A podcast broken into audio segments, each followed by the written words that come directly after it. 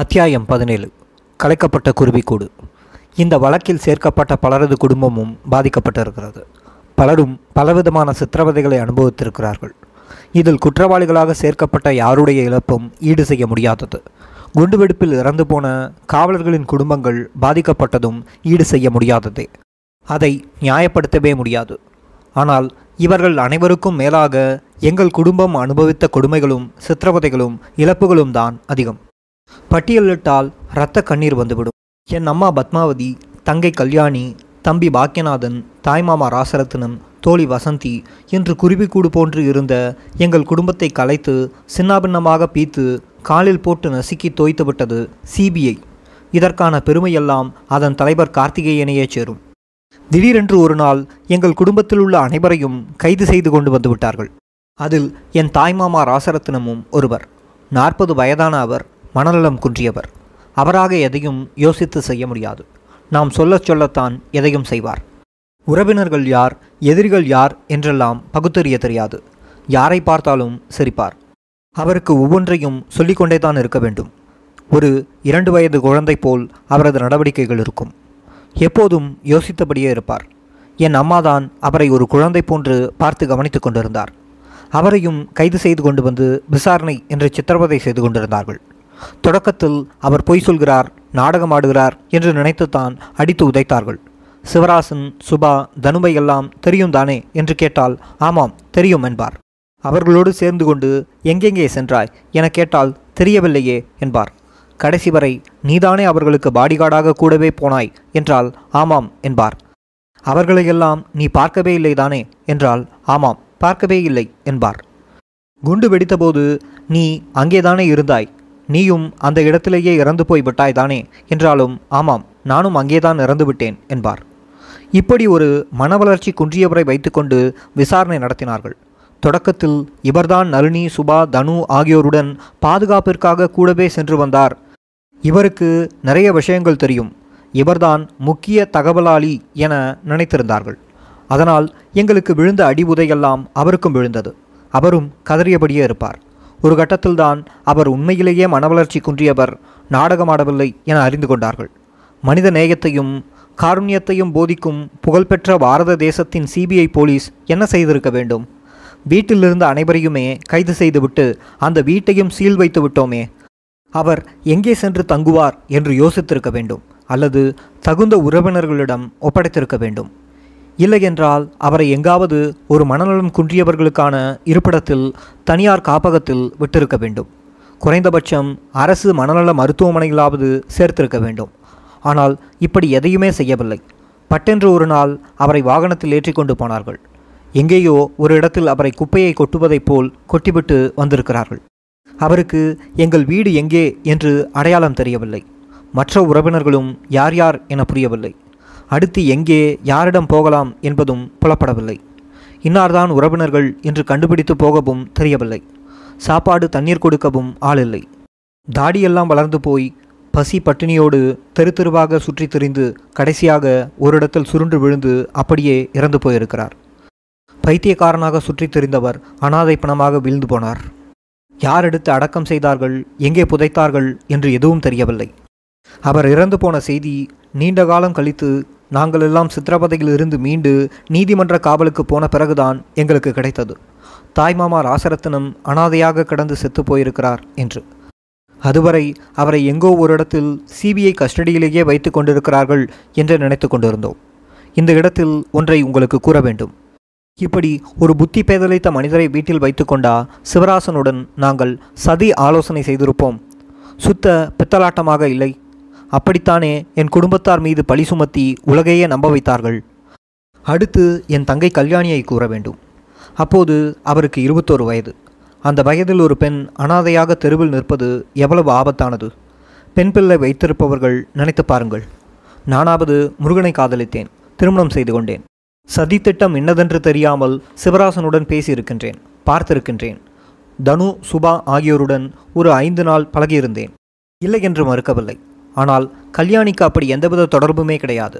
அவள் அவர்களை பார்த்தது கூட கிடையாது. தான் உண்டு தன் வேலை உண்டு என்று இருந்தவள். அவள் செய்த ஒரே குற்றம் எனக்கு தங்கையாக பிறந்ததுதான்.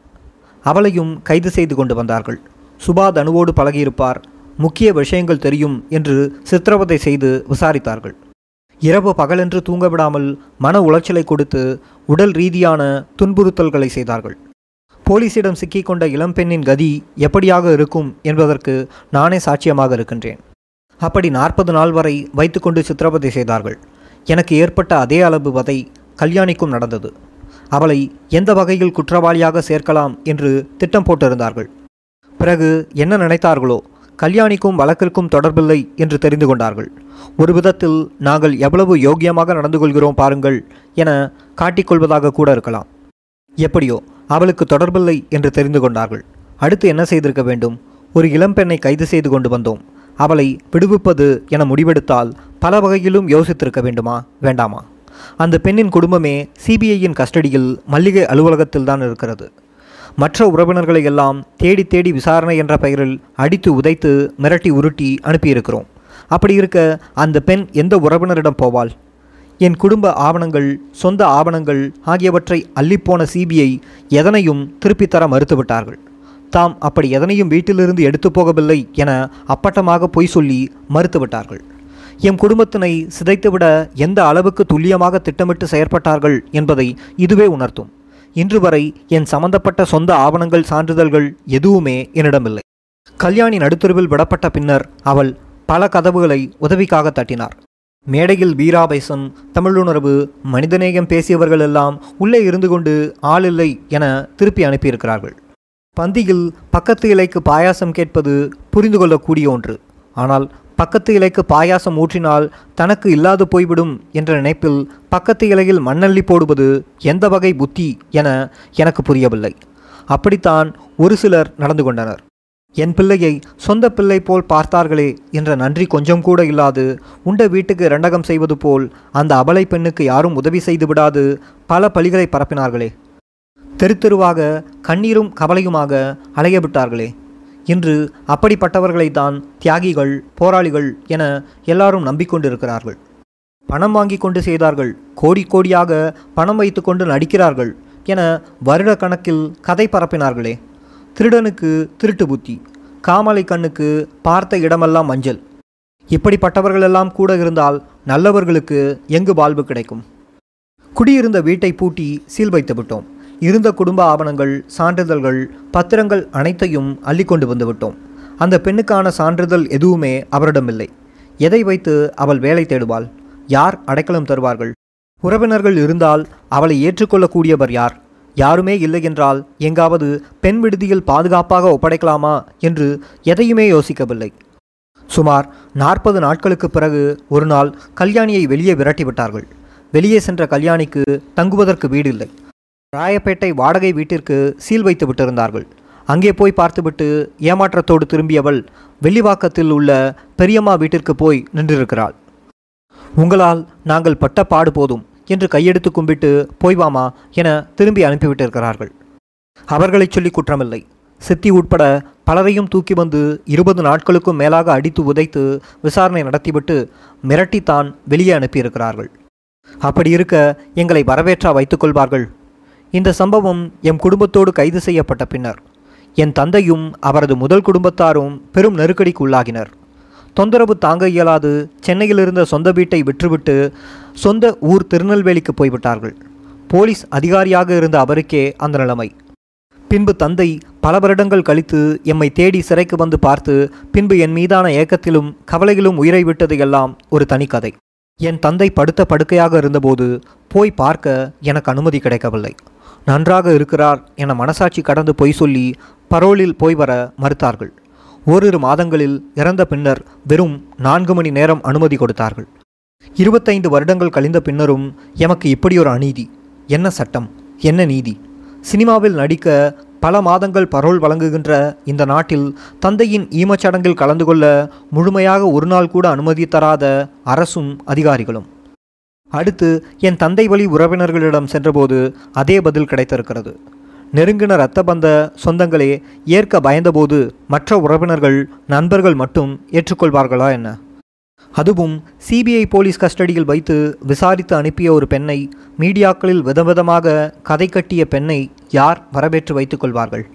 அப்படியே சுற்றி அலைந்து நாதியற்றவளாக நின்றிருக்கிறாள். கடைசியாக உடன் வேலை செய்த தோழியின் வீட்டில்தான் பயந்து பயந்து நடுங்கி வெளியே சொல்லிக்கொள்ளாமல் தங்க இடம் கொடுத்து வைத்து கொண்டார்கள். பிறகு பழைய மருத்துவமனைக்கே சென்று நடையாய் நடந்து வேலை கேட்டிருக்கிறார். அவர்களோ பயந்து நடுங்கி வெளியே அனுப்பிவிட்டார்கள். என்ன செய்வது?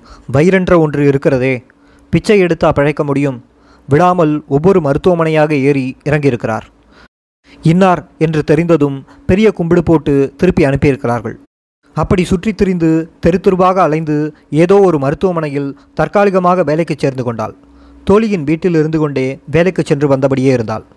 எங்களை சந்திக்க வரும்போதெல்லாம் பழைய துணிகளோடு தான் வருவார். இருந்த துணிமணிகள் எல்லாம் அந்த வீட்டோடு போய்விட்டது. வெட்கத்தை விட்டு சொல்ல வேண்டுமென்றால் மிக மோசமான நெருக்கடியில் இருந்தால் எங்களை பார்க்க வரும்போது நிர்கதியாக நடுத்தெருவில் நிற்கிறேன். யாருமே துணையில்லை என்று கூறி கதறி அழுவாள். நாங்கள் என்ன ஆறுதலை சொல்ல முடியும்?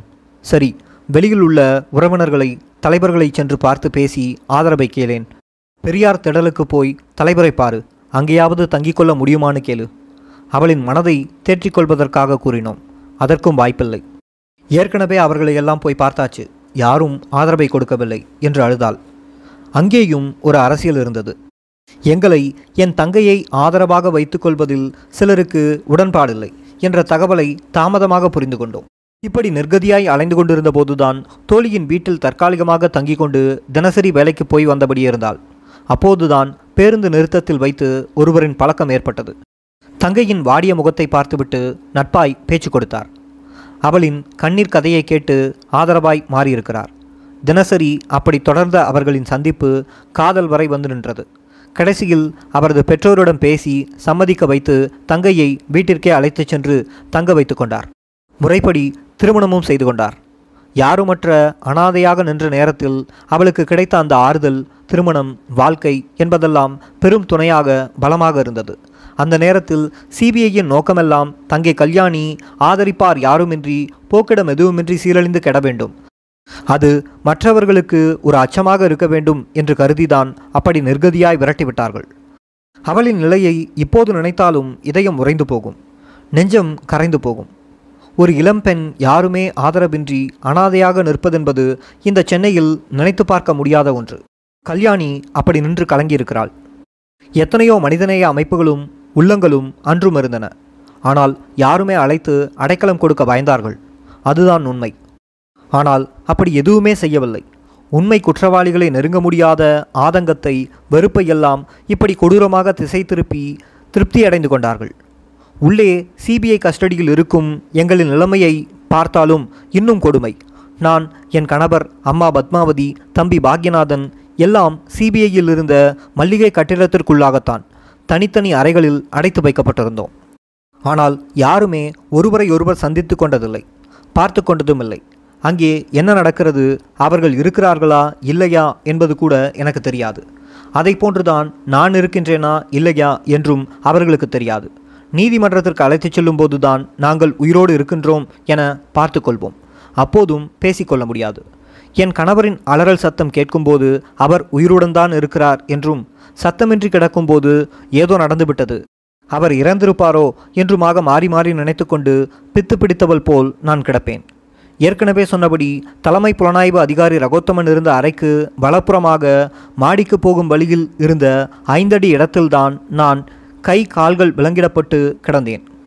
பாந்தி எடுத்தாலும் துணியால் துடைத்துவிட்டு அதே இடத்தில்தான் சுருண்டு படுத்து கிடக்க வேண்டும். கழுவிக்கொள்ள தண்ணீர் கூட கிடையாது. ஒரு மாதத்திற்கு பிறகு டெல்லியிலிருந்து சிபிஐயின் உயரதிகாரி ஒருவர் வந்து பார்வையிட்ட போதுதான் எனக்கு தரையில் போட்டுக்கொள்ள ஒரு கார்பெட்டை கொடுக்கும்படி கூறிவிட்டு போனார். ஆனால் அங்கிருந்த அதிகாரிகள் அப்படி செய்யவில்லை. வாசலில் மிதித்து மிதித்து அழுக்கேறி கிடந்த ஒரு மிதியடி துணியை கொண்டு வந்து கொடுத்தார்கள். அதை தரையில் விரித்து போட்டுத்தான் நான் படுத்துக்கொள்ள வேண்டும். அது தண்ணீர் பட்டதும் சேரும் சகதியுமாக கொழகொழவென மாறி உறுத்தியது. அதைவிட வெறும் சிமெண்ட் தரையே மேல் என்று அந்த மிதியடி துணியை ஒதுக்கி வைத்துவிட்டேன் ஆக உள்ளே இருந்த எங்களின் நிலைமையும் இப்படித்தான் கந்தகோலமாக கிளிப்பட்டு கிடந்தது. எங்கள் குடும்பமே திசைக்கொரு பக்கமாக உள்ளேயும் வெளியேயும் சின்னாபின்னமாக சிதைக்கப்பட்டு கிடந்தது. மனித உரிமை மனிதநேயம் என்பதெல்லாம் எங்களுக்கு மட்டும் ஒன்றுமில்லாமல் போயிருந்தது. யாரோ செய்த சதி திட்டத்திற்கு எங்களின் குருவிக்கூடு பீத்தறியப்பட்டு கிடந்தது. அத்தியாயம் முற்று. அத்தியாயம் பதினெட்டு. தியாகராஜனும் உயிர் வலியும். நான் நீதிப்பிழை செய்துவிட்டேன் எங்கள் எல்லோரிடமும் வாக்குமூலம் வாங்கிய தியாகராஜன் ஐபிஎஸ் அதிகாரி அவர்கள் சொன்ன வார்த்தை இது. எப்போது சொல்கிறார்? சுமார் இருபத்தி இரண்டு வருடங்கள் கழித்து. இவ்வளவு சீக்கிரத்தில் அவரது மனசாட்சி வதைக்கத் தொடங்கியிருக்கிறதே உண்மையை சொல்கிறாரே என்று பார்த்தால் அதிலும் ஏகப்பட்ட உள்ளடி உள்கூத்து நாடகம். பத்து தலைகளை கொய்தவன் கடைசியாக ஒருவனின் தலையை கொய்தபோது தான் சின்ன தவறு செய்துவிட்டேன் அதனால் மனம் வருந்தினேன் என்று கூறினாராம். அப்படித்தான் இருந்தது இந்த அதிகாரியின் பேட்டி. அந்த பேட்டியின் முழு விவரத்தையும் என் வழக்கறிஞர் மூலமாக திரும்ப திரும்ப தெளிவாக கேட்டறிந்தேன். பேரறிவாளன் கொடுத்த ஒப்புதல் வாக்குமூலத்தை நான் எழுதியபோது எதற்கு என்று தெரியாமலே நான் சிவராசனுக்கு மின்கலம் வாங்கி கொடுத்தேன் என்று சொன்னதில் எதற்கு என தெரியாமல் என்ற வார்த்தையை எழுதாமல் தவிர்த்துவிட்டேன் எனது மனசாட்சி உறுத்துவதால் இப்போது இதை சொல்கிறேன் என்கிறார். இந்த எதற்கு என தெரியாது எனத்தான் நாமும் பழகினோம் என பலமுறை சொன்னோம். எதுவும் தெரியாது கோவிலுக்கும் சினிமாவுக்கும் கடற்கரைக்கும் கடைத்தெருவுக்கும் கூட்டத்திற்கும் நானும் போய் வந்தேன். மிக யதார்த்தமானது தானே அப்படி தெரியாது என நான் சொன்னதனை ஏன் எழுதவில்லை? அதனை எழுதாது பல கற்பனை புனைவுகளை எழுதி எம்மை குற்றவாளி ஆக்கினாரே. அவைகளை ஏன் ஒப்புக்கொள்ள அவரது மனசாட்சி இடம் தரவில்லை? அட அது கூட பரவாயில்லை. எத்தனை வருடம் கழித்து ஏன் எனக்கு எதிராக அபாண்ட பொய்யினை விஷமாக கக்க வேண்டும்? எவ்வளவு காலம் கழித்து அவரது மனசாட்சி உறுத்தியது என்றால் வரவேற்றுதான் ஆக வேண்டும். சாமி வேதமோதினால் வரவேற்கலாம். சாத்தான் வேதமோதினால் அவர் மனசாட்சி உறுத்துகிறது என பேட்டி கொடுத்ததோடு நிறுத்தி கொண்டிருந்தால் பரவாயில்லை. அது வரவேற்கக்கூடிய ஒன்றுதான். ஆனால் அதை விட்டு மேலும் மேலும் பல சம்பவங்களை சொன்னதுதான் அவரது மனசாட்சியை சந்தேகப்பட வைக்கிறது. இன்னும் வருந்தவில்லையோ என கேள்விக்குள்ளாக்குகிறது. சுற்றி வளைத்து தன்னை ஒரு நேர்மையான அதிகாரி பணியை நேர்மையாக செய்தேன் என்பதை போன்ற மாய தோற்றத்தை கொடுக்க நினைக்கின்றார். சினிமாக்களில் ஊர்பட்ட அநியாயங்களை செய்யும் பெரியவர் கோவில் தர்மகர்த்தாவாக காட்டிக்கொள்வதைப் போன்று திரு தியாகராஜன் அவர்களும் தன்னை ஒரு தர்மவானாக காட்டிக்கொள்ள ஆசைப்படுகிறார். ஆசைப்படுவதில் ஒன்றும் தவறில்லை. மனிதர்கள் அப்படி முயற்சிப்பது வாடிக்கைத்தான் அதற்காக மற்றவர்களை பலிகடா ஆக்குவது என்னவித நியாயம்? பாலும் தேனும் என கூறிக்கொண்டே விஷத்தை கலந்தே கொடுத்தால் என்னவாகும்? அப்படி நேர்மையாக சொல்கிறேன் என்று இட்டுக்கட்டி பொய்யாக வெளிப்படுத்தினால் எப்படி என்பதே என் ஆதங்கம். அதைத்தான் நானும் கணவரும் சேர்ந்து நிராகரிக்கின்றோம். ஆயிரத்தி தொள்ளாயிரத்தி தொண்ணூற்றி ஒன்று மே மாதம் ஏழாம் தேதிக்கு முன்பாக ஒரு பெண்ணை தவிர வேறு யாருக்கும் ராஜீவ்காந்தி கொலை சதி பற்றி தெரிந்திருக்கவில்லை என்பதற்கு வயர்லெஸ் செய்திகள் ஆதாரமாக உள்ளன. பேட்டரி வாங்கி கொடுத்த நபர் ஏழாம் தேதிக்கு முன்பாகத்தான் வாங்கி கொடுத்திருந்தார். அந்த அடிப்படையில் பேட்டரி வாங்கி கொடுத்தவர் நிரபராதி என்று கூறி ஒருவருக்கு உதவுவது போல் மற்றொரு அவலை பெண்ணான எனக்கு எதிராக கொடூர விஷத்தை கக்கியிருக்கிறார். ஒருவருக்கு உதவுவதை நான் எந்த விதத்திலும் மறுதளிக்கவில்லை. அதனை குறை கூறவும் இல்லை. இன்னும் சொல்லப்போனால் அதை முழு மனதோடு வரவேற்கின்றேன். அதே நேரத்தில் அந்த செய்தியோடு என்னை பற்றியும் தேவையில்லாமல் குறிப்பிட்டு என்னை முழு குற்றவாளியாக காட்டியிருப்பதை நான் மறுக்க வேண்டிய கட்டாயத்தில் இருக்கின்றேன். அது அவரது முதல் பேட்டி. இந்த பேட்டி ஒரு பிரபல செய்தி தொலைக்காட்சியில் வெளியாகி இருக்கிறது அடுத்து ஒரு ஆவணப்படம் வெளியிடப்படுகிறது. அதுவும் ஒருமுனை போக்கில் வெளியாகிறது. அதிலும் திரு தியாகராஜன் அவர்கள் பேசுகிறார்.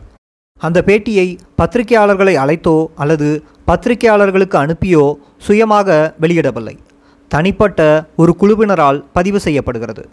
அதை நேர்த்தியாக நன்கு எடிட்டிங் செய்து லட்சக்கணக்கில் செலவு செய்து உள்ளர்த்தமும் வெளிப்படை அர்த்தமும் கொண்ட கிராஃபிக்ஸ் படங்களுடன் செய்தி ஆவணமாக கொண்டு வருகிறார்கள். அந்த ஆவணப்படம் தொலைக்காட்சியிலும் வெளியானது. கோடிக்கணக்கான மக்கள் பார்த்திருக்கலாம். அந்த ஆவணப்படத்தில் தியாகராஜன் ஒரு பெண்ணை தவிர என்று குறிப்பிடும்போது அங்கே பட்டென்று என் புகைப்படத்தை இடைச்சொருகள் செய்து உடனே விடுதலை புலிகளின் தலைமையிடமாக இருந்த வன்னியின் படத்தை காட்டி இந்த பக்கம் இருந்து அங்கே வயர்லெஸ் தகவல் பரிமாற்றம் நடந்ததாக காட்டியிருக்கிறார். அதாவது நளினி ஆகிய என்னிடமிருந்து புலிகளின் தலைமைக்கு தகவல் போயிருந்ததாக காட்சி அமைப்பை உருவாக்கி காட்டியிருக்கிறார்கள். இது எப்படியான விஷமத்தனம்? என்ன மாதிரியான நயவஞ்சகம்? விழுந்த மாட்டை ஏறி மிதிக்கும் நரிகுணம் யார் அப்படி செய்ய சொன்னது? எதற்காக அப்படி செய்தார்கள்? அதன் நோக்கம் என்ன? அந்த சித்தரிப்பின் பாதிப்பு உள்ளர்த்தம் திரு தியாகராஜன் அவர்களுக்கு தெரியாதா? ஏன் அப்படி வடிவமைத்தார்கள்? அந்த அறிவு ஜீவிக்கு என்ன அப்படி ஒரு நெருக்கடி? இப்படியான பல கேள்விகள் எனக்குள் ஆதங்கமாய் எழுந்தன. இங்கே ஒன்றை தெளிவாக்கிவிட வேண்டும். இந்த வழக்கில் விசாரித்த சிபிஐ சிறப்பு புலனாய்வு குழுவின் ஆவணங்கள் குற்றவாளிகளின் வாக்குமூலங்கள் சாட்சியங்களின் வாக்குமூலங்கள் இந்த வழக்கை விசாரித்த தடா நீதிமன்றம் மேல்முறையீட்டை எடுத்து நடத்திய உச்சநீதிமன்றம் ஆகிய மூன்றுமே கூட எந்த இடத்திலும் அப்படியொரு தகவலை செய்தியை சொல்லவே இல்லை. ஜெயின் கமிஷன் விசாரணை அறிக்கையிலும் வர்மா கமிஷன் அறிக்கையிலும் சரி அப்படி எந்த ஒரு குறிப்பும் இல்லை. அப்படி இருக்க இருபத்தி மூன்று ஆண்டுகள் கழித்து இல்லாத ஒன்றை தியாகராஜன் அவர்களால் எப்படி கூற முடிகிறது? யார் அவரை தூண்டியது? நீதிமன்றங்கள் சொல்லாததை சொல்கிறார் என்றால் அது நீதிமன்ற அவமதிப்புதானே அல்லது உங்களுக்கு மட்டும் அந்த ரகசிய தகவல் எப்படி தெரிந்தது? ஏன் மறைத்தீர்கள் என கேட்க வேண்டியிருக்கிறது தானே? இப்படி யாருமே சொல்லாத ஒன்றை அப்படி எந்த ஆதார ஆவணங்களும் இல்லாத ஒன்று சித்திரவதை செய்து வாக்குமூலம் வாங்குவதற்கு மட்டுமே வந்ததாக சொல்லிக்கொள்ளும் திரு தியாகராஜனுக்கு மட்டும் எப்படி தெரியும்? இவர் விசாரணை நடத்திய குழுவில் இருந்தவரா? அல்லது வாக்குமூலம் வாங்குவதற்காக மட்டுமே நியமிக்கப்பட்டவரா? அப்படியென்றால் நான் சிபிஐ புலன் விசாரணை குழுவில் இருக்கவில்லை என்று நீதிமன்றத்திற்கு கூறியிருந்தாரே அது பொய்யா? என்னிடமிருந்து வன்னிக்கு தகவல் போனது என யார் அவருக்கு சொன்னது? அப்படி அவர் சொல்வது உண்மை என்றால் பத்திரிகைகளை அழைத்து அதற்கான ஆதாரங்கள் இதோ இருக்கின்றது என்று கூறியிருக்கலாமே யார் தடுக்கப் போகிறார்கள்? அவரது நேர்மை மீது ஏன் சந்தேகம் வரப்போகிறது? மே இருபத்தி ஒன்று குண்டுவெடிப்பு நடந்த உடனே அடுத்த சில மணி நேரங்களுக்குள்ளாக விசாரணையே தொடங்காத போது இதை செய்தது விடுதலை புலிகள்தான் என்று விஷம செய்தியை பரப்பியவர்களுக்கும் இந்த தியாகராஜன் அதிகாரிக்கும் அவரை நம்பி என் படத்தை ஆவணப்படத்தில் இடைச்சொறுகள் செய்தவர்களுக்கும் என்ன வித்தியாசம் இருக்கிறது? மூன்று தரப்புமே இல்லாத ஒரு பொய்யை சொல்பவர்களாகத்தானே பார்க்க முடிகிறது. அதுவும் அதே கொடுஞ்சிறையில் கணவனை பிரிந்து தன் குழந்தையை இருபது வருடங்களுக்கும் மேலாக பிரிந்து வாடும் ஒரு அபலை பெண்ணுக்கு எதிராக ஏன் அப்படி ஒரு பொய்யை சொல்ல வேண்டும்? அவர்களுக்கு அதில் என்ன இன்பம்? சரி சிபிஐயினர் தயார் செய்திருந்த அந்த வயர்லெஸ் செய்தியில் உண்மையில் என்னதான் இருந்தது? அதையும் பார்த்து விடுவோமே. சிவராசன் வன்னிக்கு அனுப்பியதாக சொல்லும் அந்த வயர்லெஸ் ரகசிய உரையாடலை உடைத்து கேட்டதிலிருந்து தமிழகத்தில் சிவராசன் தனு சுபா ஆகிய மூன்று பேரை தவிர வேறு யாருக்கும் கொலை சதி திட்டம் ஏழு ஐந்து தொண்ணூற்றி ஒன்று வரையிலும் தெரியாது என்ற தகவலை பரிமாறிக்கொண்டதாக சொல்கிறது.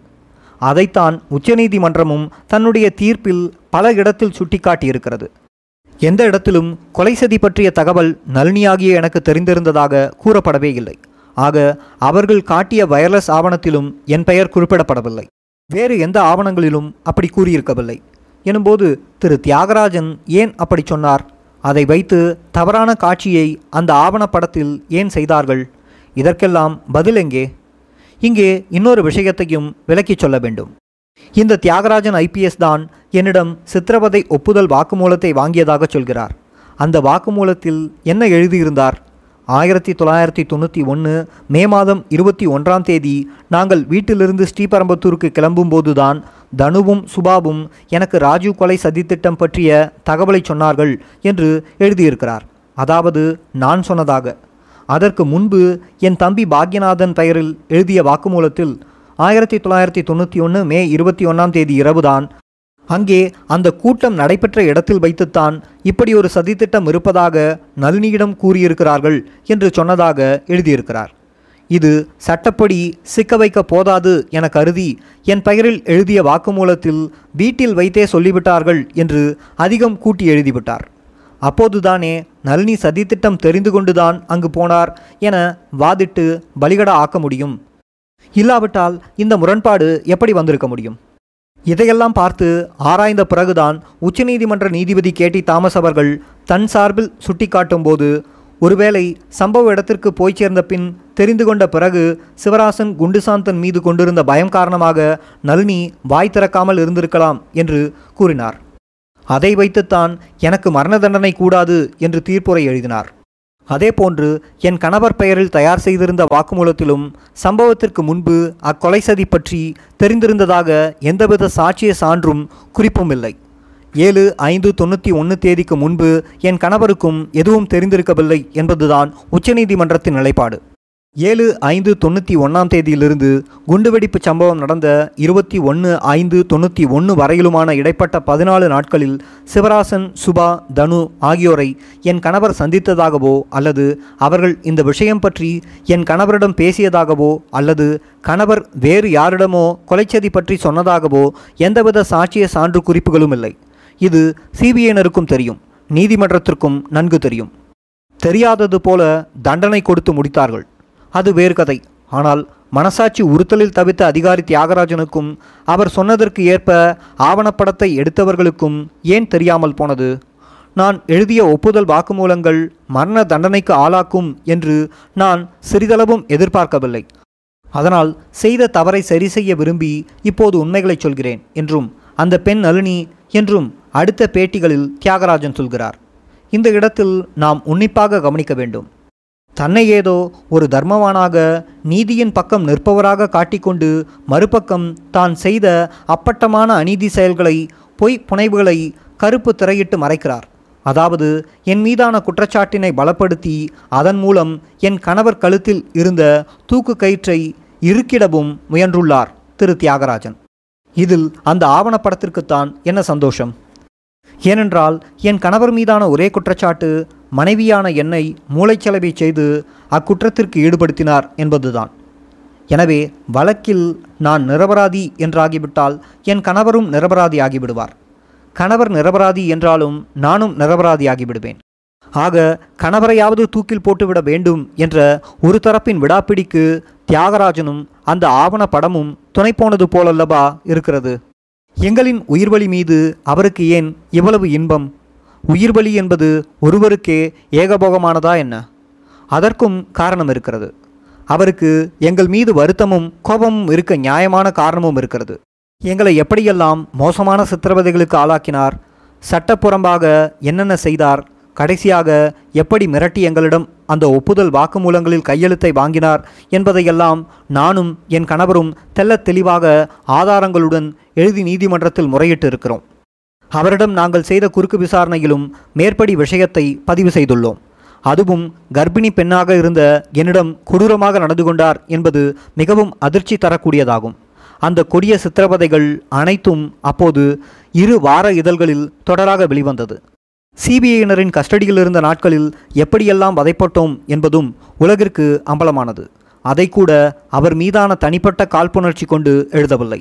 எங்களுக்கு நடந்த ஒரு அநீதி இனிமேல் வேறு யாருக்கும் எந்த பெண்ணுக்கும் நடக்கக்கூடாது. பாதிக்கப்பட்ட எங்களுக்கு குறைந்தபட்ச நீதியாவது கிடைக்க வேண்டும் என்பதாக மட்டுமே அந்த பத்திரிகை தொடரின் ஒற்றை நோக்கமாக இருந்தது.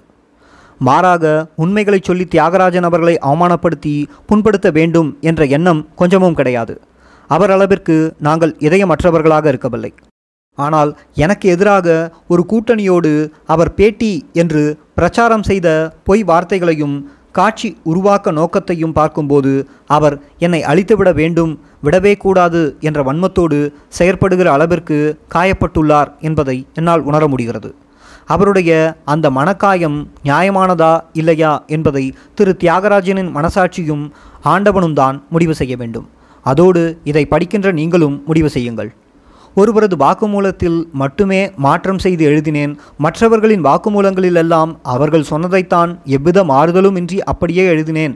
அதனால் மற்றவர்களது வாக்குமூலங்களில் தவறெதுவும் இல்லை என்பதால் அவர்கள் குற்றவாளிகளே என்று பேட்டி அளித்துள்ளார் தியாகராஜன்.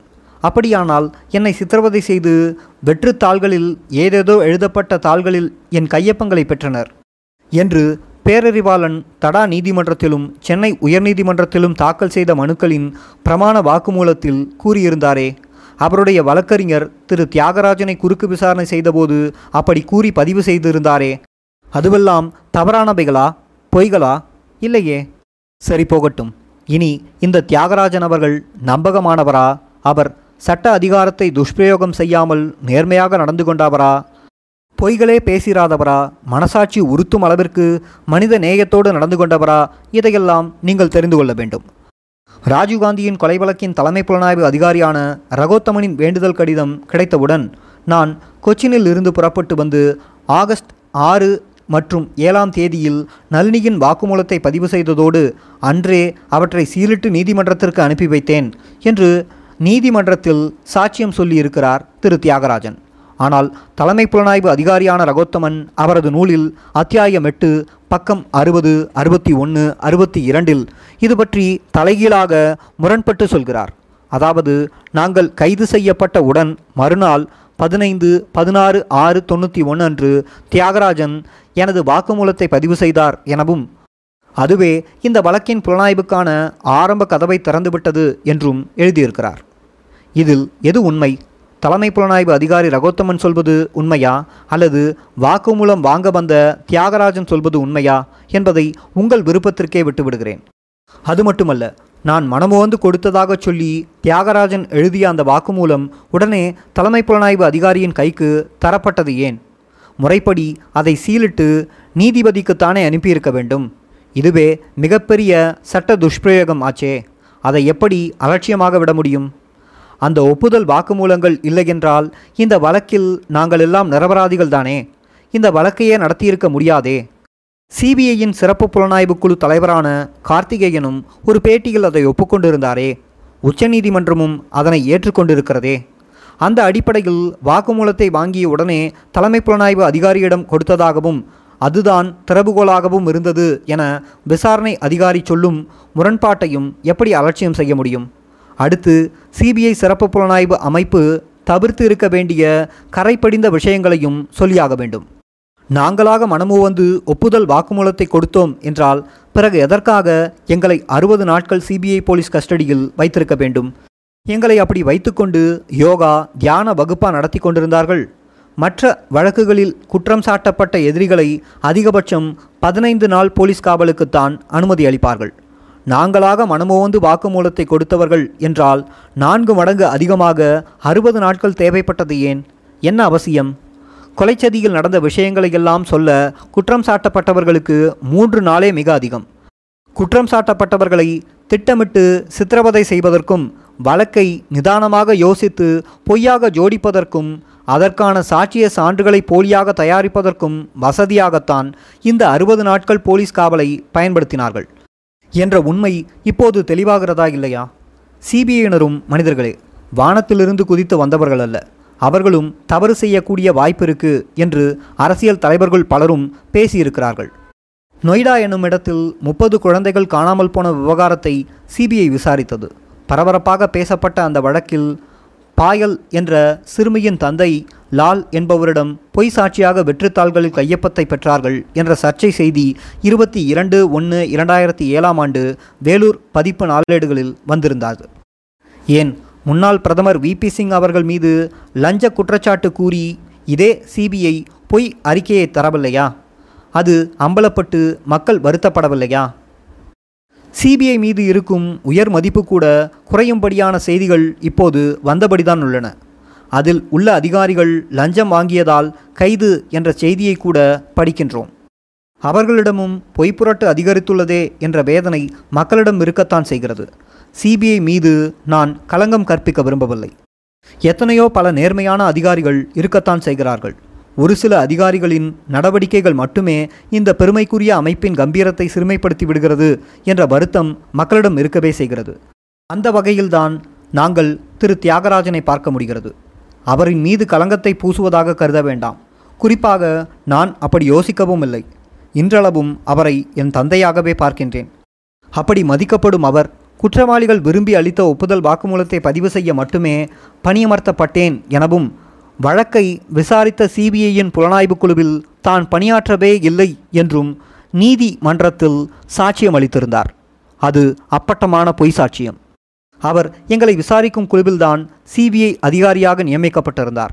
அதற்கான ஆதாரங்கள் சாட்சியங்கள் எல்லாம் ஏராளமாக இருக்கின்றன. அப்படியான சான்றுகளையும் ஆவணங்களையும் நான் சொன்னால் நீங்கள் நம்ப முடியாமல் மறுக்கலாம். சிறப்பு புலனாய்வு குழுவின் தலைவரான கார்த்திகேயன் மற்றும் தலைமை புலனாய்வு அதிகாரியான ரகோத்தமன் எழுதிய புத்தகங்களிலேயே தியாகராஜன் சிபிஐயின் எஸ்ஐடியில் பணியாற்றியவர் என குறிப்பிட்டிருக்கிறார்கள். அப்படி இருக்கும்போது இந்த மனிதர் நீதிமன்றத்திலேயே நான் வாக்குமூலம் மட்டுமே வாங்க வந்தேன் அந்த குழுவில் பணியாற்றவே இல்லை என பொய் சாட்சியம் அளித்திருக்கிறார்.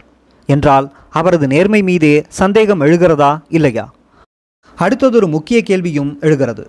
குற்றவாளிகளாக்கப்பட்ட நாங்கள் பதினாறு பேரும் ஒப்புதல் வாக்குமூலம் கொடுக்க முன்வந்தது உண்மை என்றால் எங்கள் அனைவரையும் ஒரு நீதிபதியின் முன்னால் கொண்டு போய் நிறுத்தி வாக்குமூலங்களை பதிவு செய்திருக்கலாமே.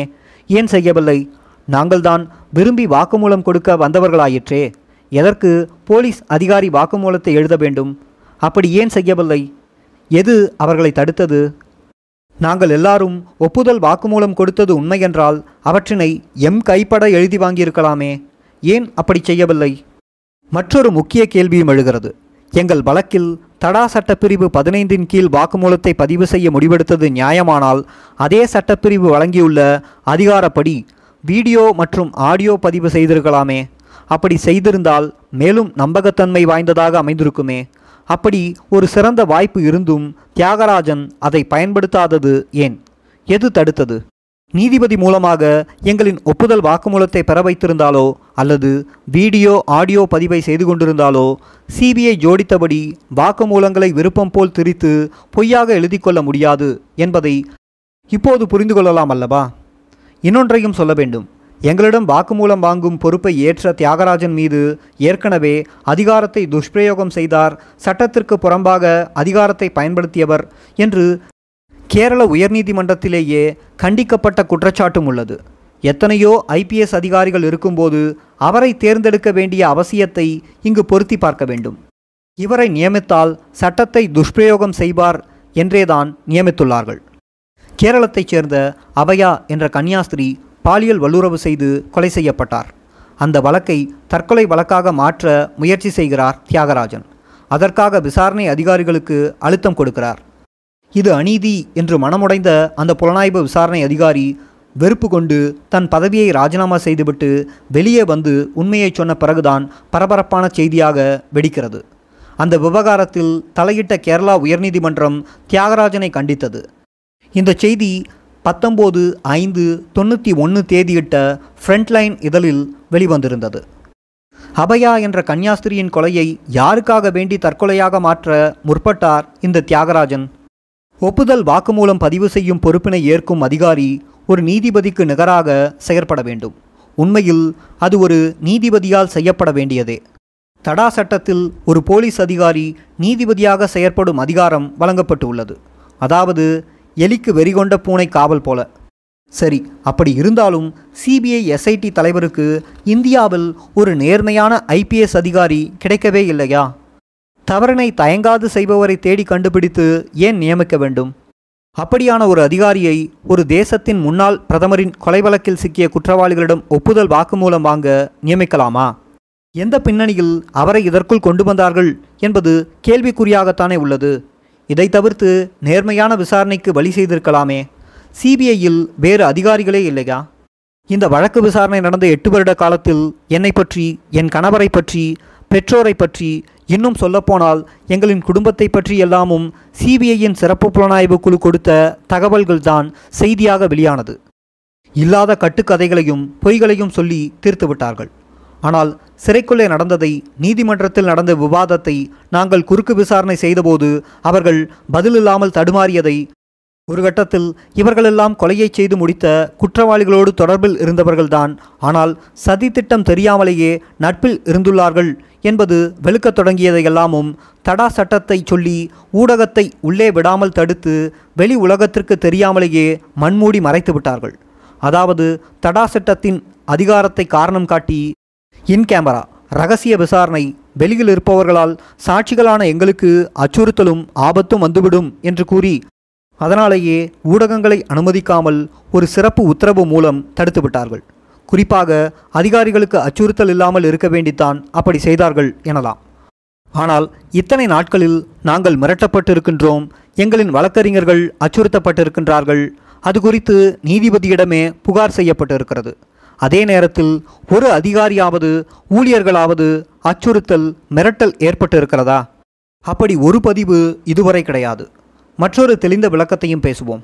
திரு. தியாகராஜன் அவர்கள் என்னிடம் இரண்டு நாட்கள் நடவடிக்கையை மேற்கொண்டதாகவும் என் உடலையும் உடமையையும் பரிசோதனை செய்ததாகவும் அவர் எதிரே நான் சுமார் ஆறு மணி நேரம் இருந்ததாகவும் சாட்சியம் அளித்திருக்கின்றார்.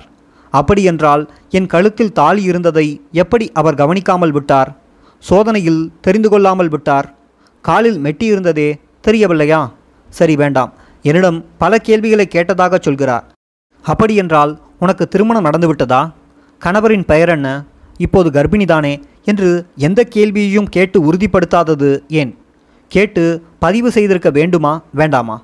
அப்படி எந்த கேள்வியும் கேட்காமல் என்னை செல்வி நளினி என்று அரசு சாட்சி ஆவணம் எழுபத்தி ஆறு எழுபத்தி ஏழு எழுபத்தி எட்டில் என் பெயரை எழுதி கொண்டீர்களே அது எந்த புலனாய்வு?